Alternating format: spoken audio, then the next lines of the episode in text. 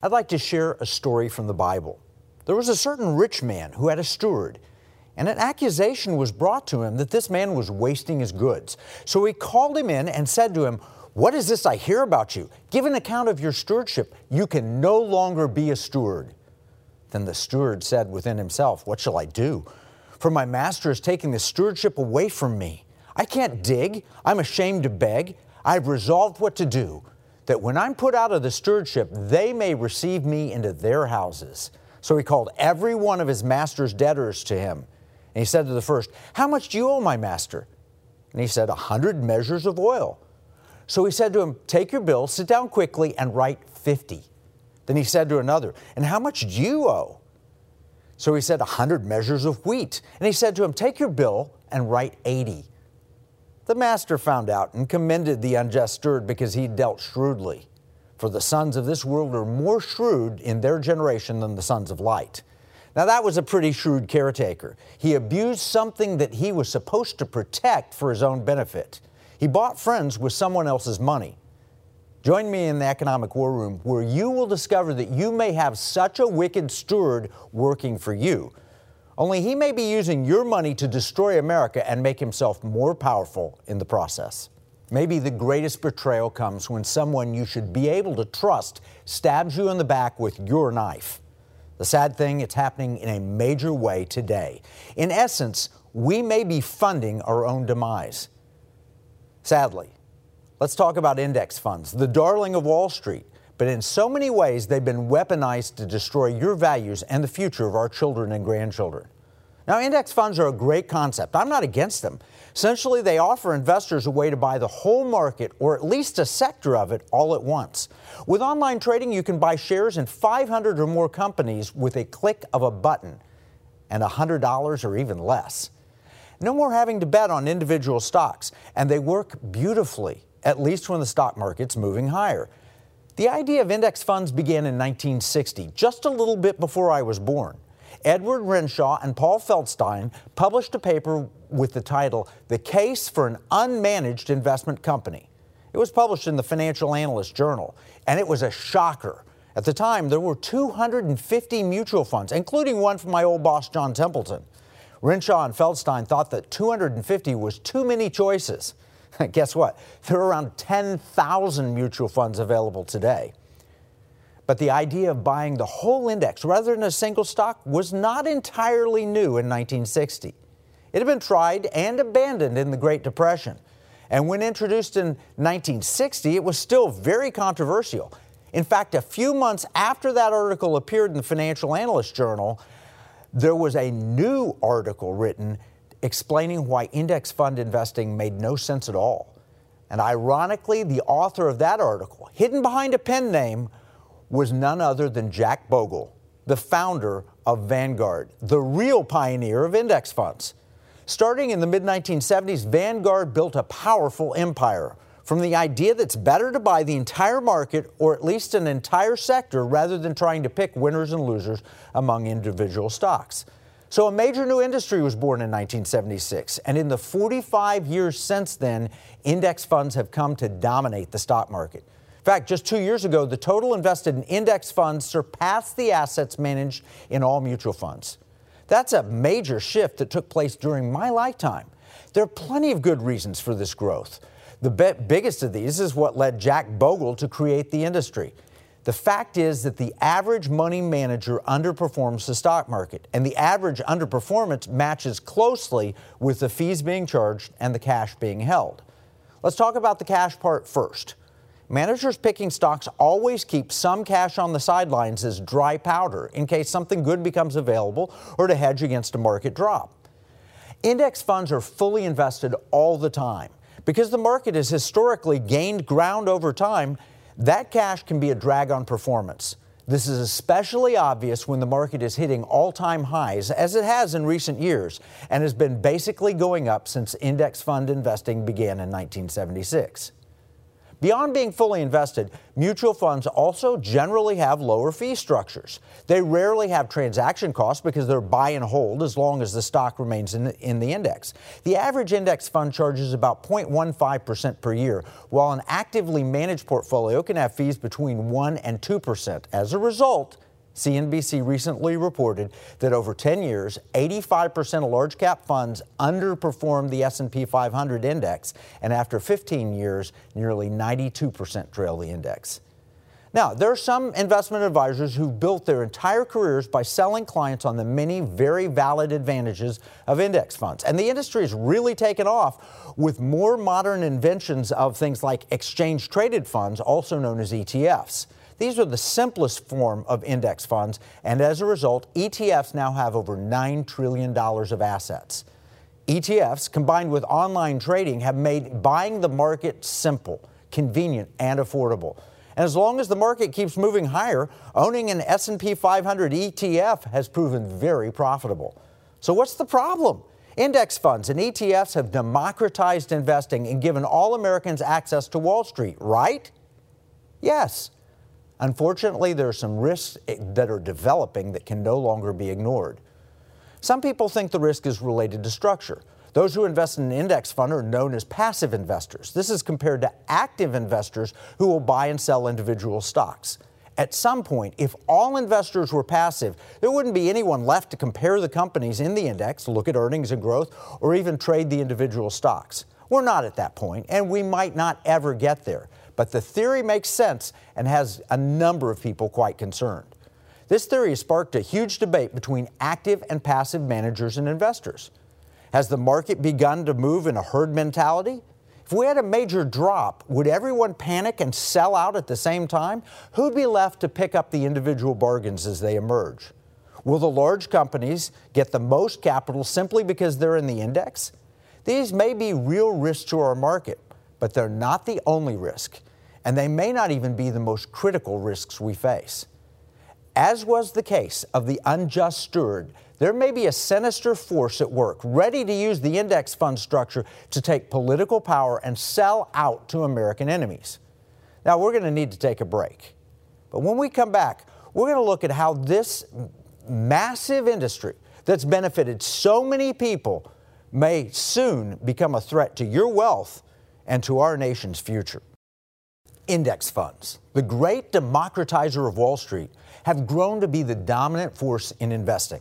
Unfortunately, there are some maybe unintended consequences and clear risks that are emerging. And some bad people are hijacking the industry, putting your wealth and our nation's future at risk. In the first segment, we talked about the very real benefits of being a passive investor. Passive investor buys an index fund and really invests in the entire sector of the economy or maybe the entire market. Since the index fund phenomenon began in 1976, it has taken Wall Street and investors by storm. In less than 45 years, index funds have surpassed all traditional mutual fund assets. And they've outperformed the vast majority of actively managed funds by a decent margin over the long term. We expect that if the stock market continues rising, active funds will continue to underperform. But the first risk you should be aware of is the risk of a market decline. Passive investors will make a great case that the market has always bounced back. And betting against America and our stock market is a loser bet.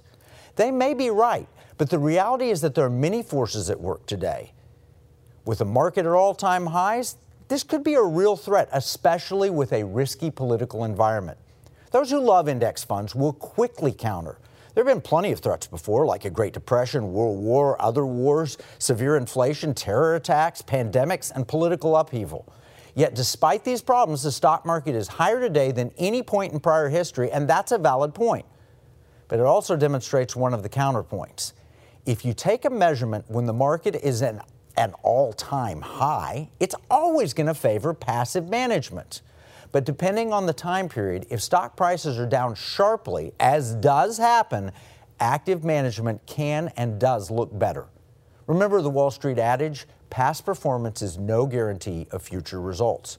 So, starting with the market at an all time high, if we see a drop from here, you can bet that many active managers will beat the market because they will hold selected stocks, some hedges, and cash. The market rallies to new highs later. Of course, the passive managers will again take the lead.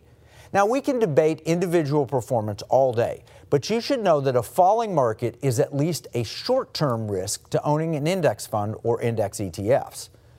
There are other risks, and these get worse than just taking a short term loss. Just Google index fund threat. And you'll see a whole host of articles in reputable publications debating whether or not the extraordinary success of index funds threatens the overall market or economy. Now, let me read a few headlines Bloomberg, the hidden dangers of the great index fund takeover. Forbes, are index funds a threat to your wealth? Market Watch, index funds may hold more danger than you realize. Seeking Alpha, the danger in index funds. U.S. News, has passive investing become fraught with risk? Math Investor, does indexing threaten the market? Now, let me summarize these concerns these recent publications are raising. First, there are some who believe that index funds are a big, self fulfilling bubble. Michael Burry, now that's the guy behind the big short. He's one such believer. Here's what he said in a 2019 article in CNBC. He said passive investments are inflating stock and bond prices in a similar way that collateralized debt obligations did for subprime mortgages more than 10 years ago, Burry told Bloomberg News. Like most bubbles, the longer it goes on, the worse the crash will be, said Burry. The theater keeps getting more crowded, but the exit door is the same as it's always been. All this gets worse as you get into even less liquid equity and bond markets globally. Burry makes some strong points, and the market has gone even higher since he made them. If this is a bubble, it's only gotten worse. And remember, this is a man who saw the risks of the housing bubble and made a literal fortune because he was ready for it. But as bad as that is, it's not the only concern. There are others who believe that the popularity of indexing threatens our entire investment structure and the efficient allocation of capital.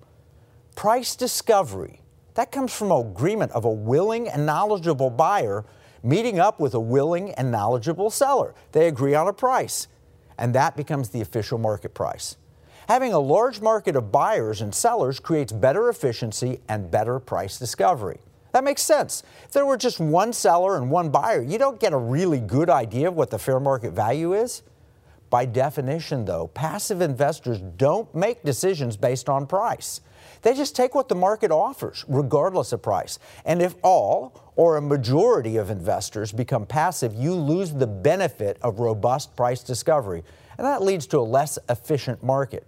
This groupthink can even lead to an emperor's new clothes situation, where prices get inflation, inflated for the largest companies in the index, whether or not they have real value. This happens because most index funds are capitalization weighted. That means the biggest companies in the index get the largest allocation of new investments. And over time, the enormous amount of money that flows into the index causes the index to swell. But because investment capital is limited, index investing denies capital to those companies not in the index. This becomes a potential hindrance to an overall efficient market. It's sort of ironic. Passive investing becomes popular because the market is considered efficient. The saying has always been that you can't beat an efficient market. But the popularity of index investing has become a threat to that very efficiency. You can see that there's an impact because if a stock enters an index, it generally goes immediately up in price, even if there are no changes in the fundamentals. Similarly, a stock removed from an index generally sees its price decline immediately. This is known as the index effect and there is a real index effect. But there's also a serious debate over whether or not it's important enough to threaten overall market efficiency to any meaningful degree. But one thing is certain, however, and that is we're in uncharted waters. Indexing is more prominent than it has ever been before in history. Only time will tell if this possible passive investing bubble will threaten the market structure, future performance, or both. Perhaps the most important warning comes from a surprising source. 2019, Jack Bogle, the man who created Vanguard and is considered the founder of this industry, wrote an important article for the Wall Street Journal shortly before his death. The article is titled Bogle Sounds a Warning on Index Fund, and it opens with this thought There can now no longer be any doubt that the creation of the first index mutual fund was the most successful innovation, especially for investors, in modern financial history. The question we need to ask ourselves now is What happens if it becomes too successful for its own good? He goes on to say if historical trends continue, a handful of giant institutional investors will one day hold voting control of virtually every large U.S. corporation. Public policy cannot uh, ignore this growing dominance and consider its impact on the financial markets, corporate governance, and regulation. These will be major issues in the coming area. Three index fund managers dominate the field with a collective 81% share of index fund assets. Most observers expect that the share of corporate ownership by index funds will continue to grow over the next decade. It only seems a matter of time until index mutual funds cross the 50% mark. If that were to happen, the big three might own 30% or more of the U.S. stock market. Effective control. I do not believe that such concentration would serve the national interest. It's that threat that we're most concerned about. We have to take a break. When we come back, we'll explore how index investing has become a clear and present danger to your very way of life. John Bogle was the pioneer founding of the entire index industry. Warren Buffett thought so highly of him that he lauded him in a 2017 letter to shareholders. Buffett wrote, If a statue is ever erected to honor the person who has done the most for American investors, then hands down, the choice should be Jack Bogle. Later, Warren Buffett described Bogle with the words integrity, wisdom, and class. That's high praise and certainly justifies us hearing Jack Bogle's final warning. In a Wall Street Journal article published shortly before his death, Jack Bogle made this point. He said, Professor John C. Coates of Harvard Law School wrote that indexing is reshaping corporate governance and warned that we're tipping toward a point where the voting power will be controlled by a small number of individuals who can exercise practical power over the majority of U.S. public companies. Over the past two years, it's become increasingly obvious that both Jack Bogle and Professor John Coates were right. Index funds have grown in power and control. The big three of Vanguard, BlackRock, and State Street have unprecedented power over major corporations. They aren't the real owner of the shares. You are, but they have the voting control. Bloomberg addressed the same problem in an article last year titled The Hidden Dangers of the Great Index Fund Takeover. This is Bloomberg. They stated the big three, BlackRock, Vanguard, and State Street, are the most important players in corporate America, whether they like it or not. The article acknowledges that the big three are already dominant and control the most important voting block of shares in existence. Of course, they give us the index fund response that, ah, we shouldn't worry. They said the fund companies say there's nothing to worry about because they don't vote as a block. Not true. And index funds don't buy shares to pursue any special agenda. Not true again. They just buy whatever's in the index, usually in proportion to its market value. Yeah, I guess they don't buy them to pursue the agenda, they just vote them to pursue an agenda. Is that answer fair? Well, actually, Bloomberg didn't seem convinced. They stated, and yet voting power is voting power. The fund companies combine votes and back channel jawboning, in which they make their views known to directors and chief executive officers, and they can swing the outcome of important matters such as mergers, major investment decisions, CEO succession, and director elections. Even if no fund house has the ability to decide the outcome of such matters alone, and I disagree, BlackRock does, they're potentially the most powerful force over a huge swath of America. Alarm bells have begun to go off with some regulators as well as with ideologically diverse array of academics and activists. About two years after John Bogle sounded the alarm, and less than two years after Bloomberg echoed it, I can tell you what they so greatly feared has already come to pass. The index fund industry already has sufficient control to force companies to toe their line. And in most cases, this is a progressive agenda demanding that all of corporate America suddenly become woke. Do you wonder why Coca Cola would teach critical race theory and tell you to be less white? This is why. They want to please their market masters. This is why toy companies are calling toddlers racist. This is why ExxonMobil now has three directors on their board who want to end the use of fossil fuels. That's a move that would essentially put Exxon out of business. Of the big three index providers, as a company, BlackRock is clearly the largest, now with $10 trillion of managed assets, and they're throwing their weight around. Let me quote from The Hill says BlackRock's choice investment fiduciary or political activist. Astonishing Black, astonishingly, BlackRock now threatens to vote against directors who don't incorporate its views on environmental and social issues, the E and the S in ESG investing. BlackRock says it will take a harsh view of companies that fail to provide it with the data it demands, even though Fink himself tells corporate CEOs that such reporting requires significant time and analysis and effort. And it proposes to make good on its threat by aligning its proxy vote with single issue activist campaigners when it judges a company is not effectively dealing with an issue it deems material or might not be dealing with ESG issues appropriately. The Hill goes on to say, this is unprecedented. Now, we have polling. It indicates the average American investor does not want ESG. It's a progressive leftist attempt to usher in their version of socialism. The E is supposed to stand for environment, but it's really eliminate fossil fuels. S stands for social, but translates into social justice slash critical race theory. And the G stands for governance, but really it's a gender race quota requiring minorities and LGBTQ be included on every board of a listed public company. And all this is made possible in part by the power given to the big three index fund providers, especially BlackRock. We've covered ESG and BlackRock before on this program. We've also covered the hypocrisy of their position promoting ESG while investing heavily in China.